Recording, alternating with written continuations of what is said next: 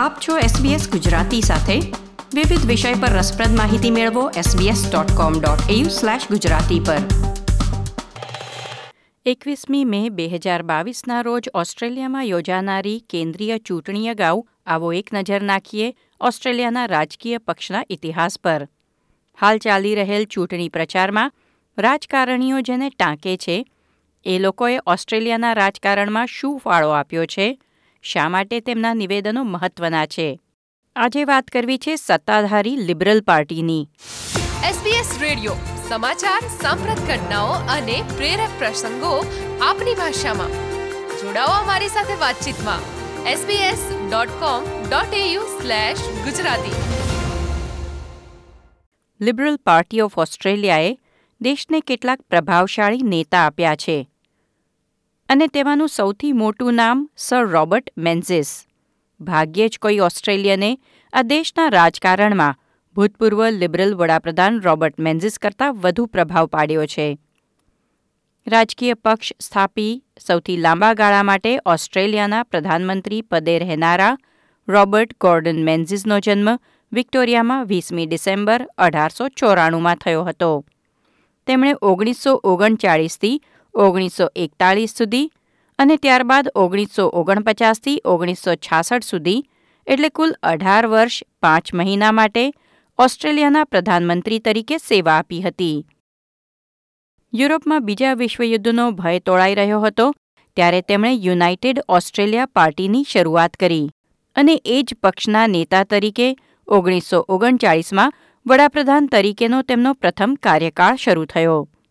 Fellow Australians, it is my melancholy duty to inform you officially that in consequence of a persistence by Germany in her invasion of Poland, Great Britain has declared war upon her, and that as a result, Australia is also at war.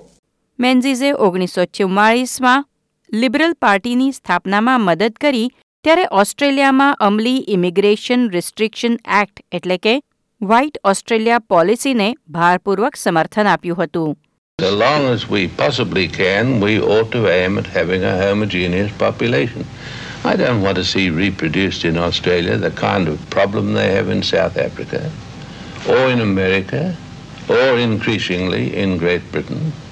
I think we, it's been a very good policy, and it's been of great value to us. Liberal પાર્ટીનું બીજું મોટું નામ એટલે Malcolm Frazer જે ઓગણીસો પંચોતેરથી ઓગણીસો ત્ર્યાસી સુધી liberal નેતા અને પ્રધાનમંત્રી રહ્યા. જોકે તેમણે દેશની સૌથી કુખ્યાત રાજકીય ઘટનાનો લાભ લઈ વડાપ્રધાનનું પદ મેળવ્યું હતું.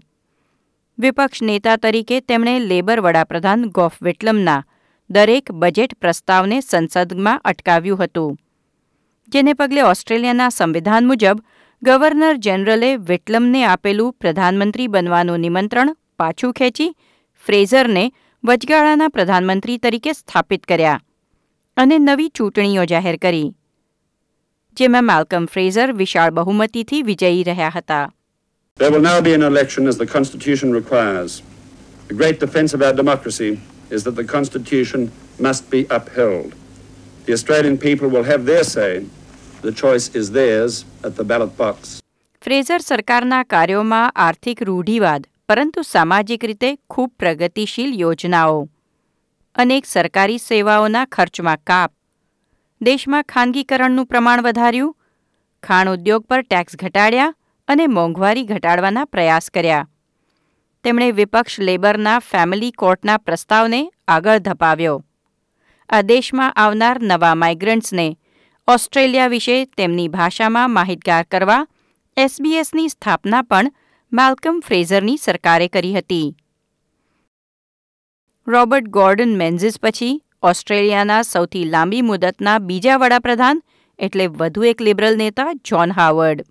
તેઓ ઓગણીસો છન્નુંથી બે હજાર સાત સુધી ઓસ્ટ્રેલિયાના વડાપ્રધાન રહ્યા અને તેમના અગિયાર વર્ષના કાર્યકાળ દરમિયાન લેવાયેલા નોંધપાત્ર પગલાંમાં આ દેશના સૌથી કડક હથિયાર માલિકીના કાયદાનો સમાવેશ છે. તાઝમેનિયાના પોર્ટ આર્થરમાં એક બંદૂકધારીએ અંધાધૂંધ ગોળીબાર કરી પાંત્રીસ લોકોની હત્યા કરી, પછી હાવર્ડ સરકારે આ દેશમાં બંદૂક ખરીદવા અને ધરાવવા માટેના કાયદામાં મોટા ફેરફાર કર્યા હતા. તેમની અન્ય ઉલ્લેખનીય નીતિઓ એટલે હાવર્ડ પ્રશાસને એબોરિજિનલ અને ટોરસ્ટ્રેટ આઇલેન્ડર કમિશન નાબૂદ કર્યું. આશ્રયની આશામાં આવતા નિરાશ્રિતોને ઓસ્ટ્રેલિયાની બહાર આવેલા ટાપુ પર અટકાયત કેન્દ્રમાં રાખવાની યોજના પણ જ્હોન હાવર્ડે અમલમાં મૂકી હતી It's about this nation saying to the world, we are a generous, open hearted people, taking more refugees on a per capita basis than any nation except Canada. We have a proud record of welcoming people from 140 different nations. But we will decide who comes to this country and the circumstances in which they come. અમેરિકાની આગેવાનીમાં Iraq અને અફઘાનિસ્તાનમાં Australian સૈન્યને મોકલવાનો નિર્ણય પણ તત્કાલીન વડાપ્રધાન John હાવર્ડનો હતો. બે હજાર સાત પછી લિબરલ પાર્ટી થોડી નબળી પડી અને ચૂંટણી હારી. પણ બે હજાર તેરમાં બંને મોટા રાજકીય પક્ષોમાં આંતરિક વિખવાદ પછી યોજાયેલ ચૂંટણીમાં ફરી એકવાર લિબરલ પાર્ટીનો વિજય થયો અને સપ્ટેમ્બર બે હજાર તેરમાં ટોની એબટ વડાપ્રધાન બન્યા હતા.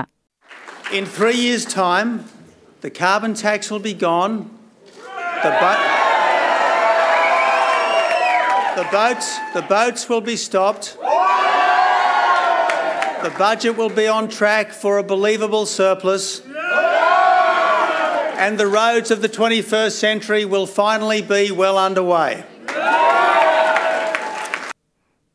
બે વર્ષમાં જ ટોની એબટને પક્ષના સભ્યો તરફથી આંતરિક પડકારનો સામનો કરવો પડ્યો, જેને પગલે તેમને વડાપ્રધાન પદ પરથી હટાવવામાં આવ્યા અને સપ્ટેમ્બર બે હજાર પંદરમાં માલ્કમ ટર્નબુલ વડાપ્રધાન બન્યા.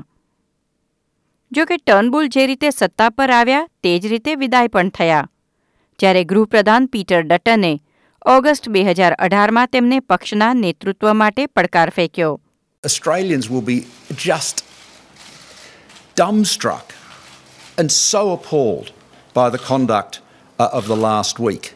Um, you know, to, to imagine that a government would be rocked by this sort of disloyalty and deliberate, uh, you know, uh, insurgency is the best way to describe it.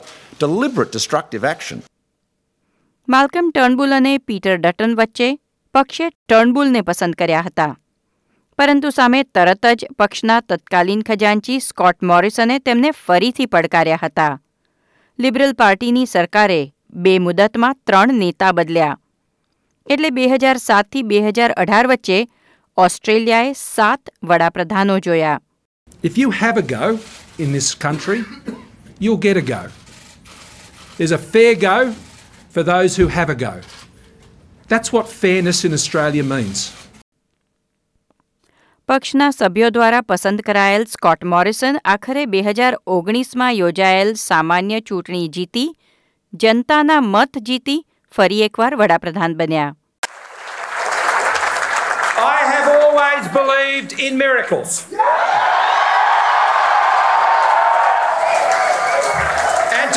we've been delivered another one.